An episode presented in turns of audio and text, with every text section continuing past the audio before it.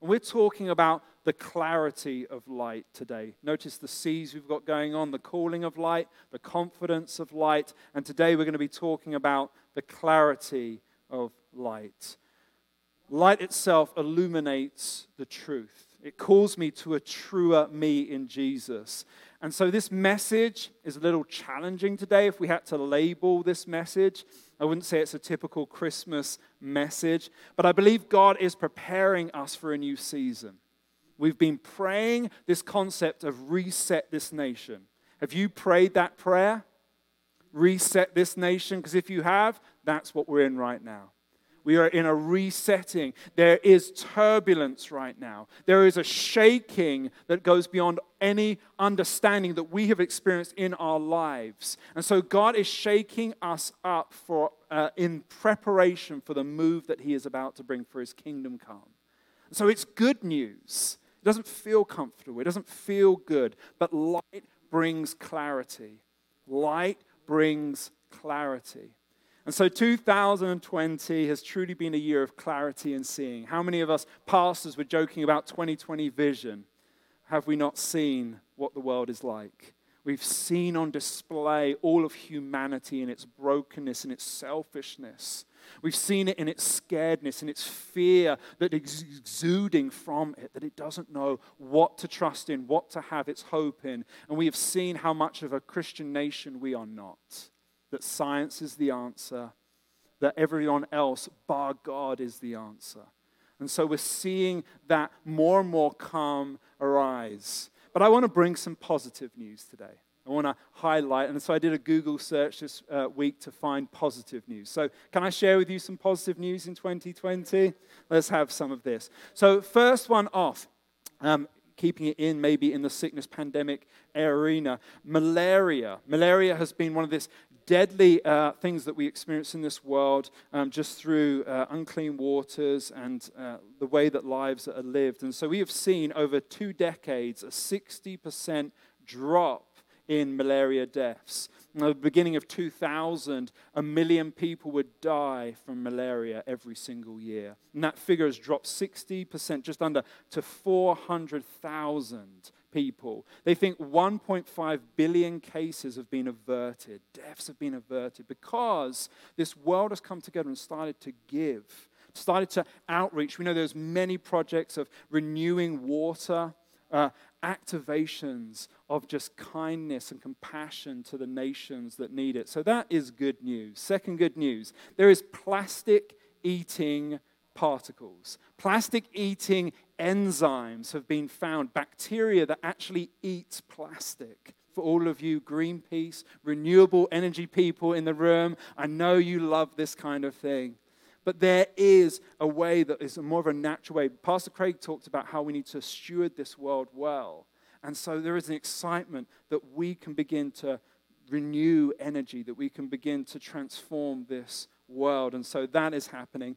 Third story here this cool little dude, Tyler Stallings. I don't know if you have seen him or heard about his news. This guy is amazing. So at four years old, he got in his heart, and I don't know many four year olds who get this in their heart, but he wanted to help homeless veterans with hero bags. And so he has collected money, and at nine years old, this year, he has raised over a $100,000.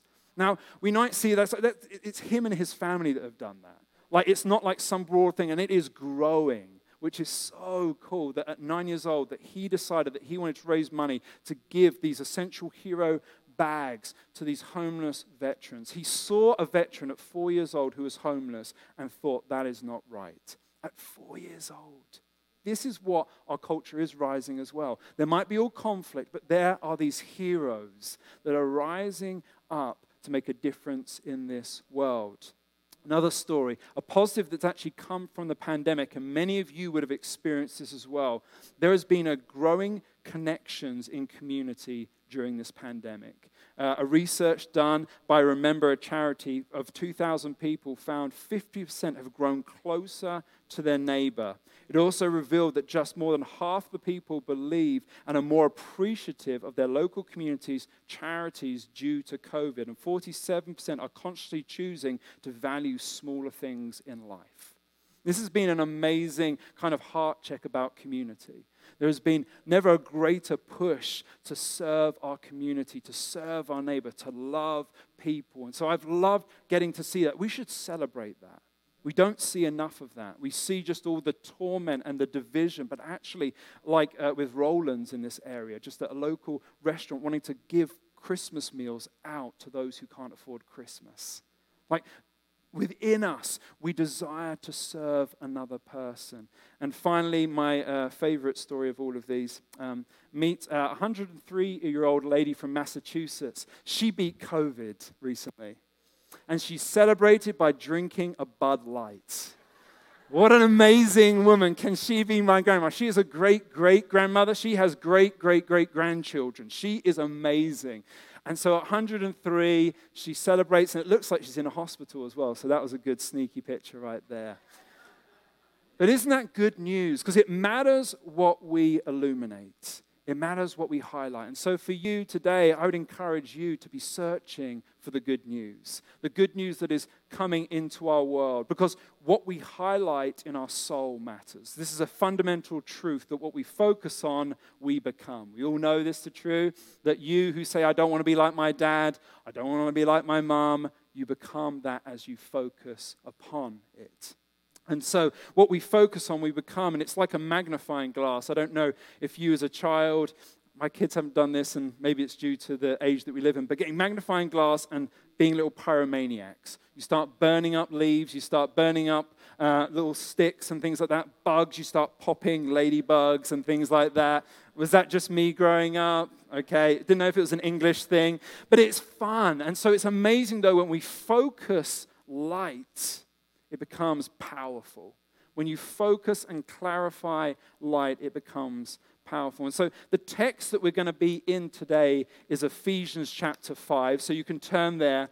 But while you're turning to Ephesians chapter 5 today, I want to start the story that would help frame our viewpoint of this passage today. And so I want to tell you about a story of Crystal Jones. You see on the picture here, this is Crystal Jones. Um, and she lives in Atlanta. Uh, she worked for a Teach for America Foundation. A Teach for America Foundation is volunteers that are able to go into lower income communities to be able to volunteer and serve of their time um, to be able to facilitate them. And so she went into the Atlanta school, this school that was very um, poorly run, just poorly funded, and she volunteered her time to be a grade one teacher. And so this is before, kind of in her early days of volunteering, came out of college and went straight into um, this field. And this school that she went into did not have a kindergarten. And so it was grade one. And so just to let you know of what she was kind of facing right there, um, she had this classroom of students who were not equipped for grade one whatsoever. In fact, she wrote this that two or three could recognize kindergarten sight words like dog and, and ball. Some could hold a pencil. Most could not hold the book the right way up. Some did not have the behavior to actually sit in the classroom. And some did not know their alphabet or numbers. None of them were ready for the first grade. So, as a teacher, what would you do in that moment? Run. Pray really, really hard. God, what on earth have you got me into. And so she had like a psychology uh, major. And so she started to think like a first grader. Who do they think they are, and who do they wish they could be?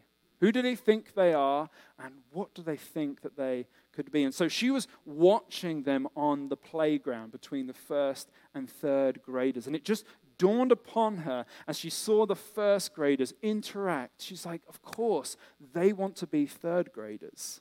We know this to be true, right? When you were growing up, you always wanted to be that year older. You wanted to hang out with the cool kids who were older than you. My children, Elijah, like I'm a lot older than him, but when Liam comes around, I'm dust. Like no one cares about what I have to say anymore. Our children care about our peers that are closer to us. And so she took that whole concept, which is absolute genius, and she decided to shape her curriculum around a third grader to begin to say to them, This is what we are going to do. She set out before the first graders, You guys are going to become third graders. They might be smarter than you, they might know more than you. And they're like, Yeah, yeah.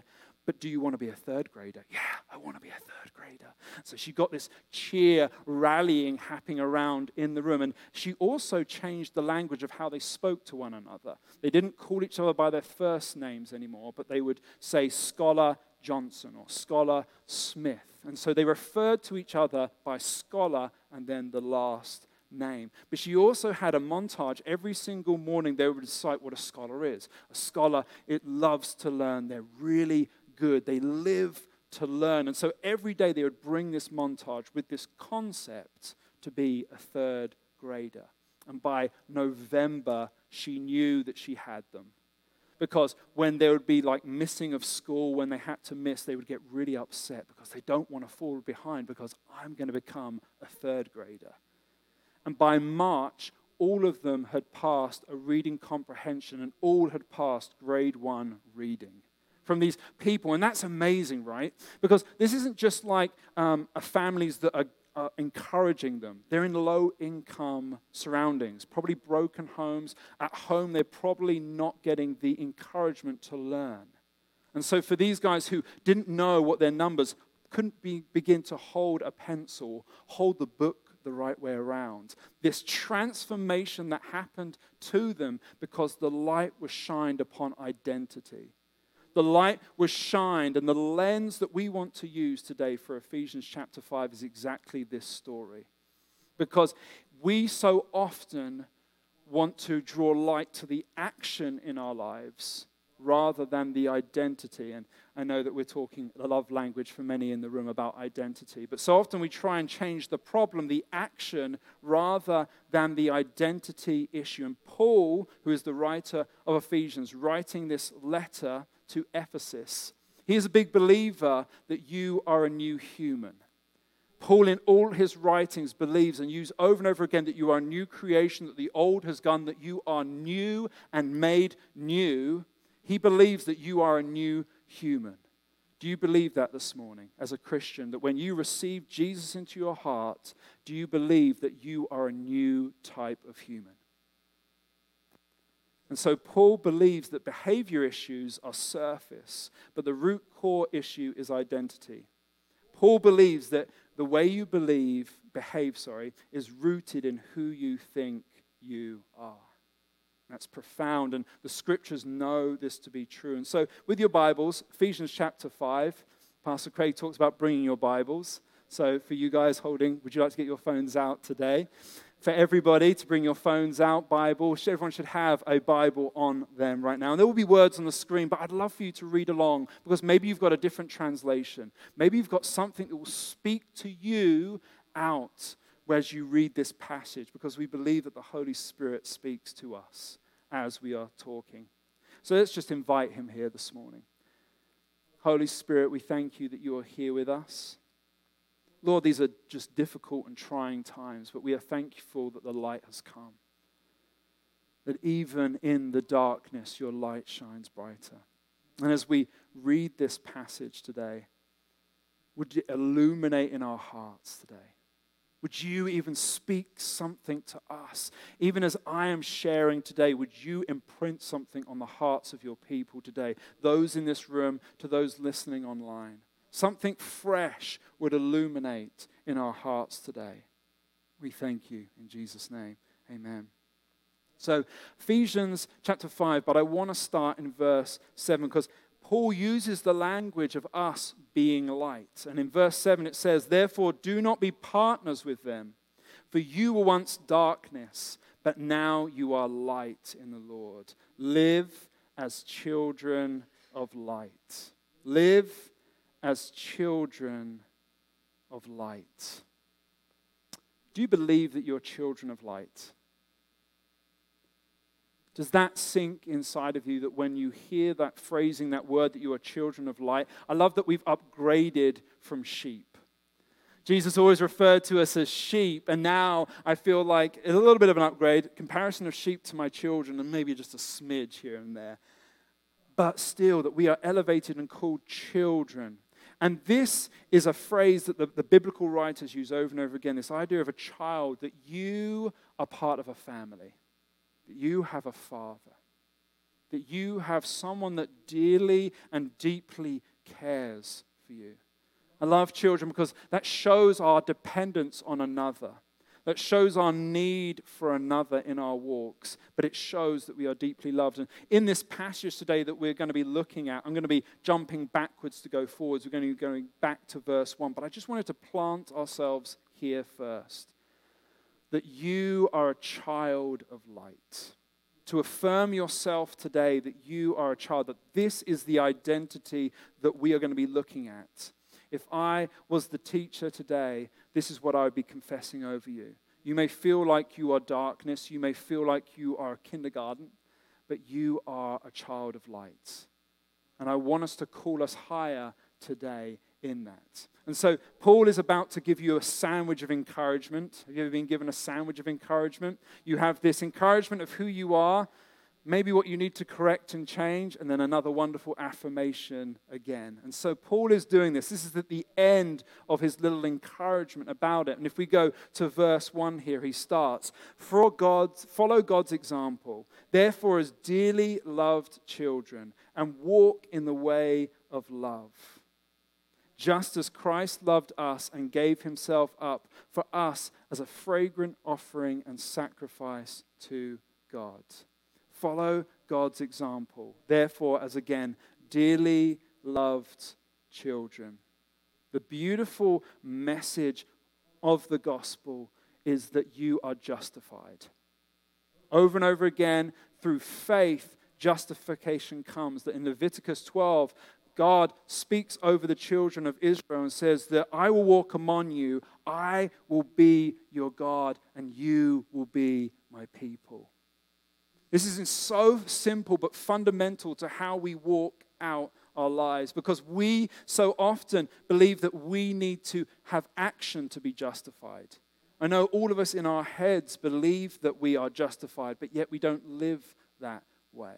Christmas is an amazing reminder of this that Jesus came that we might be justified before God. Justification, children of the Most High, is our identity. But our natural response as humans in our human heart is to function in our own strength. If I live a certain way, God will accept me. And God says, I've accepted you. I've transformed you. I am transforming you, and I empower you to be all you're called to be. He is Lord.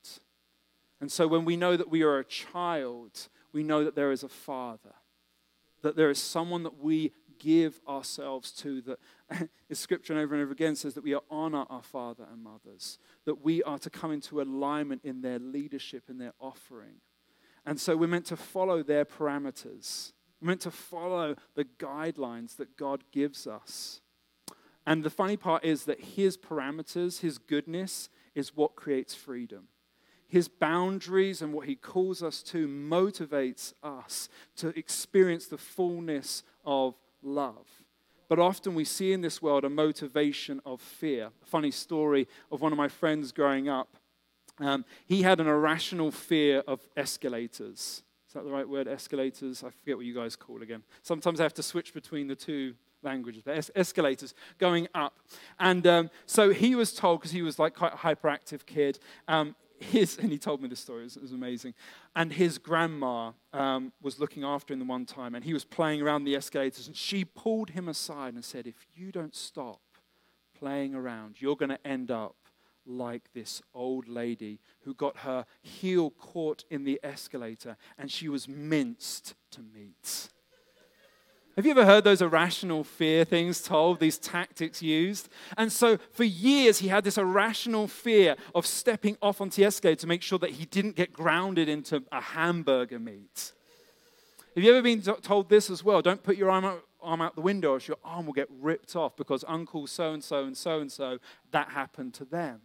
Or the one that you know we always loved as a kid, don't pull your face like that because it will get stuck like that.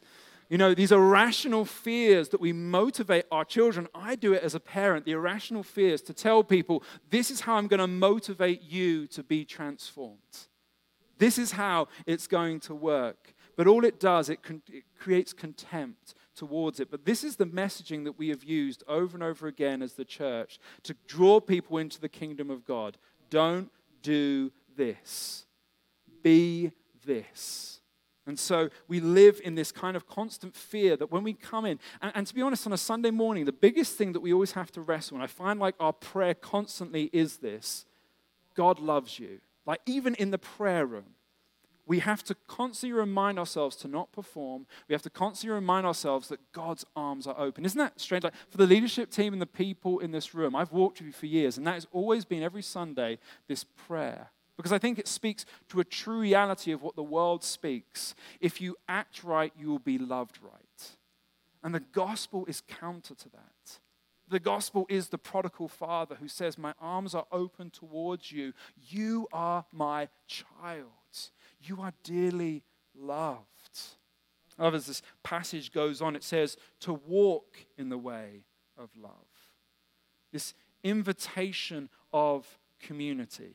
The first time we see the word walk used in is in Genesis as God walks towards Adam and Eve who have sinned against him, who have run away and in shame away from God, but yet God walks towards these his children. And he comes to bring them back to who he wants them to be. And that is always the desire of God that he is walking towards us. But walking is a great reminder for us in love. You can't run in love. There is walking in love. Um, my wife, Rachel, is a lot shorter than me. Uh, she is five foot two, I'm six foot four. And so walking together is always an interesting challenge. Because for me, I'm not only six foot four and have a lot longer legs, but also I walk with purpose, I like to say. I want to get to a place quickly. In fact, I see it as wasting time. So I'm gunning ahead. You will always find me at the front because I also want to find out what's happening where I want to get, right? Anyone who's fast walkers in the room? Fast, very good. Love this. is why I love you guys. Fast walkers. We want to get to where we are. But if I want to walk with Rachel, it's kind of clunky at first because I have to really slow right down. And she's like, You're making fun of me, aren't you? And I said, No, I'm not. I just, I need to get in step with you. And the frustration inside of me to move faster and to keep wanting to get there. But yet, Paul brings this language so beautifully into that moment because this is how we experience love with Him it's walking with Him. There is actually motion that has to occur in your relationship with Him. You have to be walking in God. You can't just stand there. It's kind of two types of walkers. There are people that can't be bothered to walk, who are just like when you go for a family walk. I don't know if in England we in England we just love to walk, right? This has always made fun of me. I will park further away so I can walk to the store. Um, I love to go on walks. And so often there are people like who just don't want to even get up and walk. They're just like, I just want to sit here and not walk. And they're the, ones that just walk too fast, who are just trying to always stay ahead of God and what He's doing. And so the invitation is to get up and walk, but not to run, not to try and drive your own agenda, but to actually slow yourself down. There's a wonderful book that talks about the speed of love is three mile an hour, the pace of a walk for us to slow ourselves down and experience this love. So you are children of God, and you are to walk in community, in intimacy with the Father. Love that it goes on in this verse. Just as Christ loves you, he gave up himself. This agape love. There is no greater agape than a man to lay down his life. The New Testament writings of love is to give of yourself. It's more than just a feeling. It's more than just emotional highs, but it is an action to give of who you are. And so Paul is setting up identity. This is what it means to be children of light. This is what it means to be this. And this is fundamental 101 stuff for many in this, in this room. This is an amazing reminder that we need to get in our hearts that if I can leave you with anything today, you are a child that is loved. And you are to walk in the way of his love. And so we're getting into the, the challenge of the scripture on a Sunday morning. So we go into verse 3 here. But among you, there must be not even a hint of sexual immorality. On a Sunday morning, Johnny, really, we're going to do this? Yes. Or of any kind of impurity or of greed, because these are improper, again, identity for God's holy people. Sexual immorality. It's a tough one that we hear in this world. Porneia is the Greek word, and that's where we get our word porn from. This word and this culture, we have redefined, even when I say this word, what sexual immorality meant. For a reader of this, and maybe even 10, 20 years ago, would know exactly what I'm talking about. In fact, for you who grew up in youth groups, suddenly a cold sweat comes over you of the videos that you had to endure of through the teachings of what this meant. Don't do this. Sexual immorality is anything sexual outside of marriage between man and a woman. Christianity has the highest sexual ethics compared to any other religion. And it causes us to understand more of what God is. Sex outside of marriage is what I, in, in these three words that the writer Paul uses sexual immorality, kind of impurity, and greed. Those three, I feel like, is summarized by greed.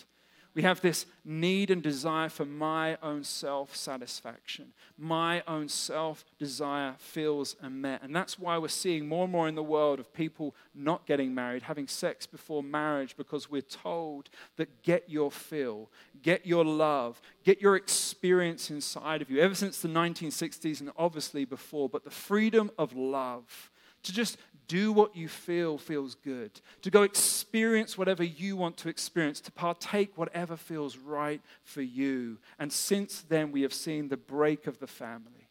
You know, higher than 50% of divorce that happens. Just because if you're not happy in your marriage, if you're not happy in your relationship, go find someone else who makes you happy. And that's the message that we exude over even in this world. And so we lose the idea and the mentality. And growing up, you know, we were taught, not necessarily this, but again, I heard of someone who has said this if they had sex before marriage, they would burn in hell. That's the kind of teaching. And maybe for some of you, you maybe even heard that teaching that if you do wrong, God won't love you. And again, this is not what Paul is speaking about. But he again is addressing an issue that is deep inside of us, an identity issue.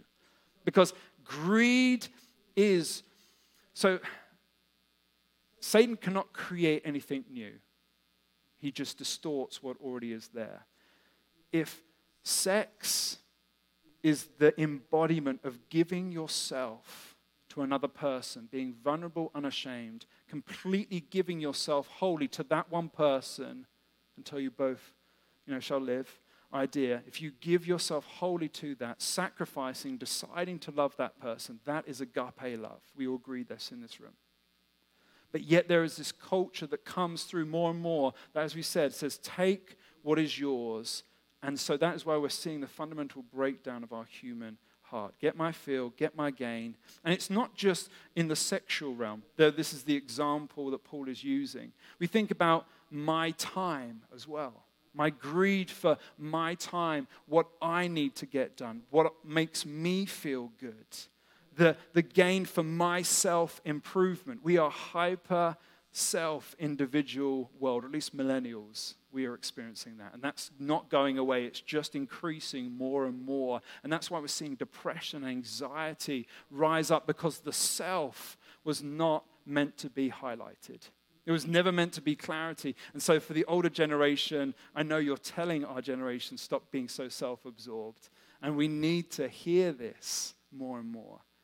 But it's so easy for us to creep in about myself, my game, my self improvement, even my wisdom. This creeps into our Christianity. Do we search Scripture just for my own self gain, my own self wisdom, my own self knowledge? That was a conviction for me this week. That so often I go to the uh, Scriptures to have wisdom to have something for me to give rather than to give away, to allow this deepness of what it means to be a child of light take hold of me. I want to show people the love of God and not have this idea of greed take for me what is mine over and over again. And so we need to get to the root. And when we're talking about identity, to be a child of light, the opposite of greed is generosity. The opposite of greed is generosity. And when we know the generosity of grace, knowing that a father loves us, that he has all the provision that we need, how great the love the Father has for us is what we need. Because if we want to see change in our lives, if we want to see ourselves move from an idea of wanting to take and always checking our feel, because we're never going to feel feel, right? We're never going to feel fulfilled. We're never going to be those people that feel satisfied, and we will always be purchasing more. We will always be looking for that next feel good, that next Netflix series that we can get lost into. I'm guilty of that. A good story. Can I just begin? And these are, you know, some of these things aren't even wrong. They're good things. But when we let it take place of a father's provision and love, we miss the point of being what it is a child of light. So, what is it in your life maybe today where you feel like the Holy Spirit's checking you? Because if we want to be people that shine light, if we truly want to be a difference, because we believe in this church, we're transforming people who transform your worlds. You're not just saved to go to heaven. This is what we fundamentally believe in this church. We believe that you are called to bring kingdom, God's kingdom, here on earth. And that means by leaving, living a separate set of ethics and morals, not just to be a good Christian, but to exude a father's love. Remember, we talked about a fear. If we're driven by fear, it will leak out of us doing the right things. But when we exude a Father who is generous towards us, who called us when we were in our most broken and our most vulnerable, when He was there and never left us nor forsaken us, when He has good intentions towards us, do we exude that as our fundamental starting point for change? Do we let that be identity, or do we try and do behavior correction? Because all of us are in work in progress, right? We're all needing change. And so I feel like it's fundamental that we get this father heart right. Matthew 6, therefore do not be anxious, saying, What shall I eat? What shall I drink? Or what shall I wear? For the Gentiles seek after these things. Your heavenly Father knows that you need them all. The generous people who give, give of themselves, give of their time, give of their finances. So, one of the earmark greatnesses of God is a giving God. Out of relationship in the Trinity, He gave creation. For God so loved the world that He gave. It is a reminder to us that there is a giving that overrides. And when we understand how much of a good God that He is, that He gives to us, that we can begin to reorientate the way that we live in the way that we always feel like we need to hold onto and hoard. Greedy person isn't just someone that hoards money, but they hoard everything in life because the fundamental truth is that we don't trust that God is a good providing father. That is the fundamental lie and identity that we need to transform. That God has the provisions. Do you know, I speak over this church that God has the provisions for this finances. Speak over your lives that God is good enough to be the provider for your finances. He alone is your provider. Resting in Him. And, you know, we've got the layers of sanctification, the layers of spiritual formation that happens. We've got the kind of the, the, the, gross high sins, we've got the conscious sins, we've got the subconscious that we don't realize things sins. But beneath all of those surfaces is a trust issue in our Father. There's a fundamental trust issue that we all wrestle with, and more so now with a, a fatherless generation. That this message of a father who loves and cares is the deep root to all our greed, to all our need to take, because truly we don't always believe that God is fundamentally good. So Paul is lining up hey, this is you. You are a child of light. You are a child that is loved. Walk in this sacrificial love and you will find fulfillment. Don't go to the way of the world that says just take, take, take, and you'll feel happy because you will never feel satisfied. But walk in the identity that I have called each and every one of you by name. That I know the plans and the purposes I have for you. As we move on in the passage here in verse 4, he talks about your talk. Nor should there be obscenity, foolish talk, or coarse joking, which are out of place, but rather thanksgiving. Right, already I've probably lost a ton of the room right there. You're just like, that was great. Already, number one was super hard, I, you know, in my life. But this one, this is the one that gets me every single time. How can I interact with my friends and coworkers? Because there's all sorts of talk that goes on. How can I begin to interact with these people, Paul, when you're saying this kind of stuff? But remember, um, Ephesus culturally as well was known for a sharp tongue. I feel like they were British. We can insult you without you even realizing it. That's how good we are and how quick of a tongue. It's like a gift that God has really had to work on me. I don't know if it was a gift from Him whatsoever, but I'm really good at rebuttals. And really, if you cuss me, I was really good at quick snap back to you. And God has really let that kind of die within me more so, more and more. But this is so difficult when I see Him because it's so easy for us to begin to let talk change. In fact, it's probably the number one thing that you got pulled up if you're a Christian that grew up. Aren't you meant to be a Christian? You know, when you say that off colored thing, when you start saying this, it's normally this is the first action that gets pulled up on us. James 3:5 says, "The tongue, though small, can be set can set a forest on fire." Proverbs 18, "Death and life is in the tongue." I love that Ecclesiastes 5 says this, "Do not be quick with your mouth." Do not be hasty in your heart. And James, we know, says, quick to listen and slow to speak. In an age of keyboard warriors or trolling, texting, the quick launch attack, we're never slow in our response. We want to be right. We want to be seen as the stronger person. And so, the identity that we must wrestle with in all of this? Where is our affirmation coming from? Why do we always need to be right? Why do we always need to be the person that one ups another person? Where does that issue come from? Is it a trust issue? That something in God that we don't believe that He affirms us? I, I love it. And also, it's a pace thing. Do not be quick be slow to speak. Again, if we come back to the point of walking in love, I know we do really well when we're in conversation and we're slow. You know, when we've got that, that peace about us, we can let that, um, that cuss or whatever slip by when someone insults you, you don't want to feel like, or when we see that comment on Facebook, Holy Spirit's trying to hold you back, you've got peace in your heart, you don't always need to respond. But when you've had a hard day, when there's speed and momentum in you and you launch that comment back, and then you're stuck with an endless rebuttal of comments stuck on Facebook. How many have been there this year? Just because you wanted to make that one comment because you knew it was good, but you were so quick in moving that suddenly you thought you could change someone's view on Facebook, which I'm afraid is never possible. But I love his response, but rather thanks giving. Thankfulness comes from a slowness of heart and, and, a, and an abiding in God. Two people that I know just off the, the back right here Anna and Joe are some of the best encouraging people that I have in my world.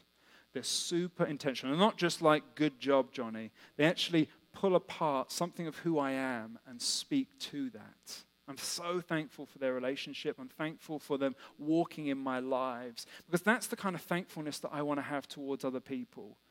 Because again, it takes off the need of my own self gratification, the sexual morality, the greed that comes into my life that I need to be filled.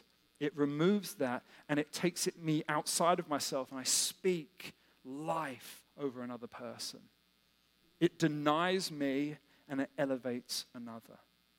And this is the heart posture that we are to take. If we are to be people that bring renewal to this world, if we believe, and again, you are children of light, don't believe the lie that this world is going in a handbag, hell in a handbag.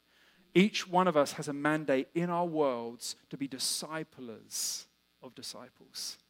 That is your mandate. I can't speak that over you enough. It doesn't matter what kind of person you think that you don't know enough or you don't walk the right walk. I want to encourage you today that each and every one of you is called a child of light. You are called to bring light to darkness. You are called to be an influencer of influencers, not because of you or how good you think you are, but because of God and who He calls you to be. This is, this, is, this is fundamental to what we're doing about clarity of light. Let his light shine on you. Be loved children. Walk in his love. You are children of light. And so we come just to the end of this teaching here today. Verse 13 and 14 here today. But everything exposed by the light becomes visible, and everything that is illuminated becomes light. Everything that is exposed by light becomes visible, and everything that is illuminated becomes light. Feel as Christians, and what it means to be deeply human is to be naked and unashamed. Now, I'm not saying physically we start a, a colony of nudists, but to us, to be naked and vulnerable. When it's said in Genesis, that they were naked and unashamed. That is Christian living, that we get to be who we are, warts and all, and loved still. Do you feel that Point View Church is a place where you can be naked and unashamed? Do you feel like you can have a crappy week, come in and say, guys, I need to come. Can you pray for me this morning? I'm not doing good. Or do we feel like we have to have the fear motivation of do good and be accepted? Because when we illuminate who we are, all of us, right? And I think that's the most powerful gospel message. Illuminate everything. Don't illuminate parts of who you are. Illuminate the flaws and say, because of my good God, because of a stunning grace which sees me as broken, yet is not a cheap grace, which says that it will keep me where I'm at we can transform into the greatest things ever. You owe your world a transformed you. And it's only by this gospel of grace that you'll be transformed. My prayer is that we are always being transformed into the likeness of Christ. Through the sufferings that we walk, through the pains and trials that we walk, through the blessings that we experience in life, yet we walk differently yet we walk differently. And it's not because of our strength, it is not because of anything that I am able to do, because of such a good Father who loves and loves me wholly, that He brings me to a place where I can be more and more naked and unashamed. To be holy, Johnny, before you. And that's my heart as a pastor. For me to be more and more vulnerable, to be someone that says, you know what, I want to lead the way in this. I know there's a good God. I don't want to just pray every Sunday, God, help me know that you accept me or that the doors are open for me.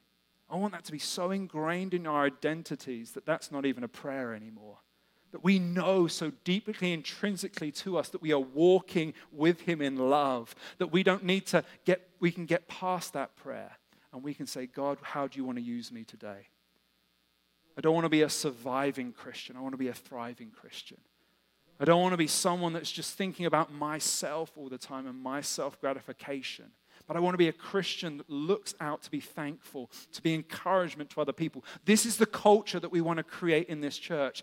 How can I show up today to be an encouragement to another person? I don't want to just get my fill for today, but I want to be a life giver. Regardless of the stuff that I'm going through in my world, how can I speak life and light to another person. Dallas Willard has this quote, and this is difficult. Non discipleship is the elephant in the church. It is not that many moral failures, financial abuses, or amazing general similarities between Christian and non Christians. These are only the effects of an underlying problem. The fundamental negative reality among Christian believers today is the failure to be constantly learning how to live their lives in the kingdom among us. And this is the accepted reality we should intend to make disciples and let converts happen, instead of intending to make converts and discipleship happen. We are not talking about the duties of the full time ministers, but the duty of a friend, of a neighbor, of us all. It is not my responsibility to make disciples. I will certainly coach you. And that's the culture, again, that we want to make. We keep talking about wanting to make converts, but if your life shines in such a way, people will be drawn to you. If you make discipleship this coming year, or even right now today, say, God, I want to know that I am a child of God. If we want that to be our identity today, that we are children of light, how can we start that today? How can we start an identity change? Because that will bring converts into this church. You won't have any problems being fearful about should I invite them to this church or how do I approach them at the water cooler talk stuff because it will so exude in your actions because you are one, a generous person, and two, your language is different. Those are the two most notable things I think about a Christian walk. It's the illumination of identity that changes us. Christ's birth, and um, Joe said, as long as I mention nativity once, it becomes a Christian mess, uh, a Christmas message. So here's the Christmas feel for Sundays here today. Let's bring it in to Christmas as we land today. The whole nativity is the beauty of a God who does not seek his own gain. In Philippians chapter 2, my favorite passage, have this mind among yourselves, which is yours in Christ Jesus, who, though he was in the form of God, did not count equality with God a thing to be grasped, but emptied himself by taking the form of a servant, being born in the likeness of men, and being found in human form. He humbled himself by becoming obedient to the point of death, even death on a cross. That is not a God who is greedy. Yet he empties himself out, giving gratitude, giving all himself to this. The generosity of God, he holds nothing back, yet he gives fully of himself into that. And so we need to know that the illumination of identity changes us. It changes us. To shine is to be generous. Christ's birth showed the power of words.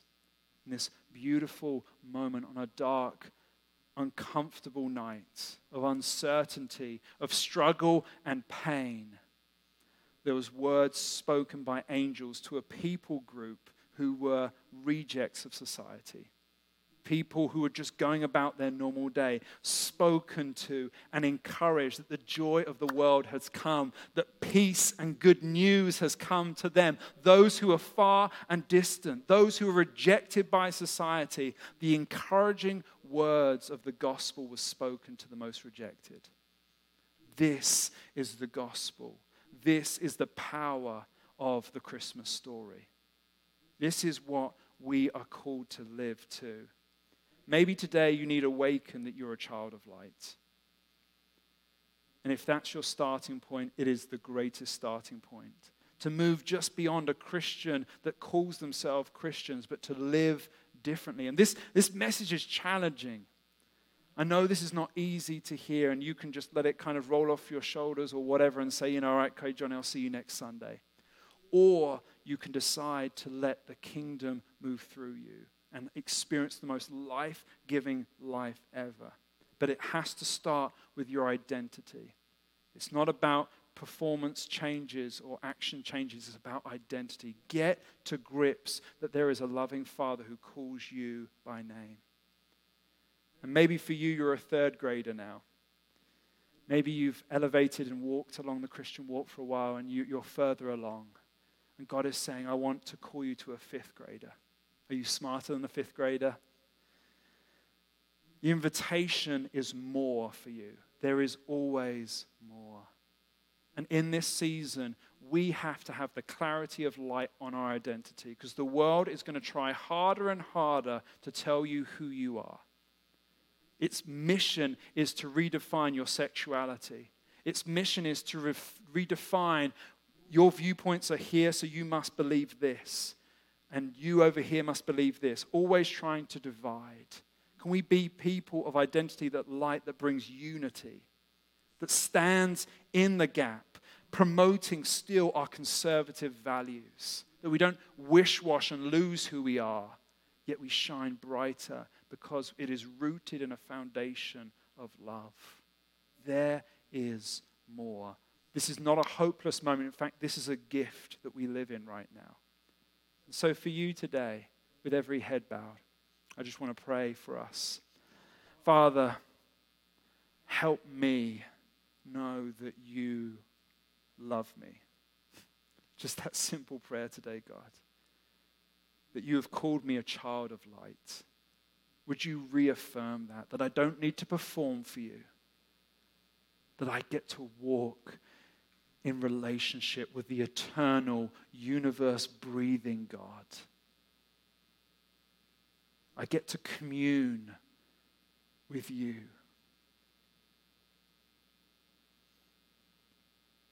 There are many different lights that are shining right now.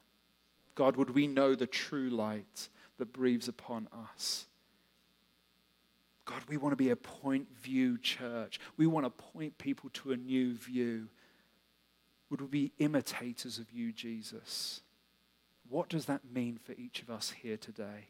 Holy Spirit, just even right now, what does that mean? What is that one thing that we can start to change? Is it our words? Do our words need to be slower in response? Do they need to be more encouraging? Do they need to be more thankful? Over this Christmas period, how can I be more generous? How can I be generous with my time? How can I show up to that family meal more present? How can I be less thinking about what I want or thinking about myself, but listening to a friend, listening to a family member, listening and learning about their story rather than sharing my own point of view? How can I be more generous with who you have called me to be? Father, I just thank you for this season. Lord, this is a hard word to take, but Lord, it is sobering and it is refreshing, Lord, that you expect more of us than we can even expect of ourselves. God, I just thank you. Would you let your light just shine upon us right now? Reaffirm a good God who loves us deeply. In Jesus' name. And everyone said, Amen.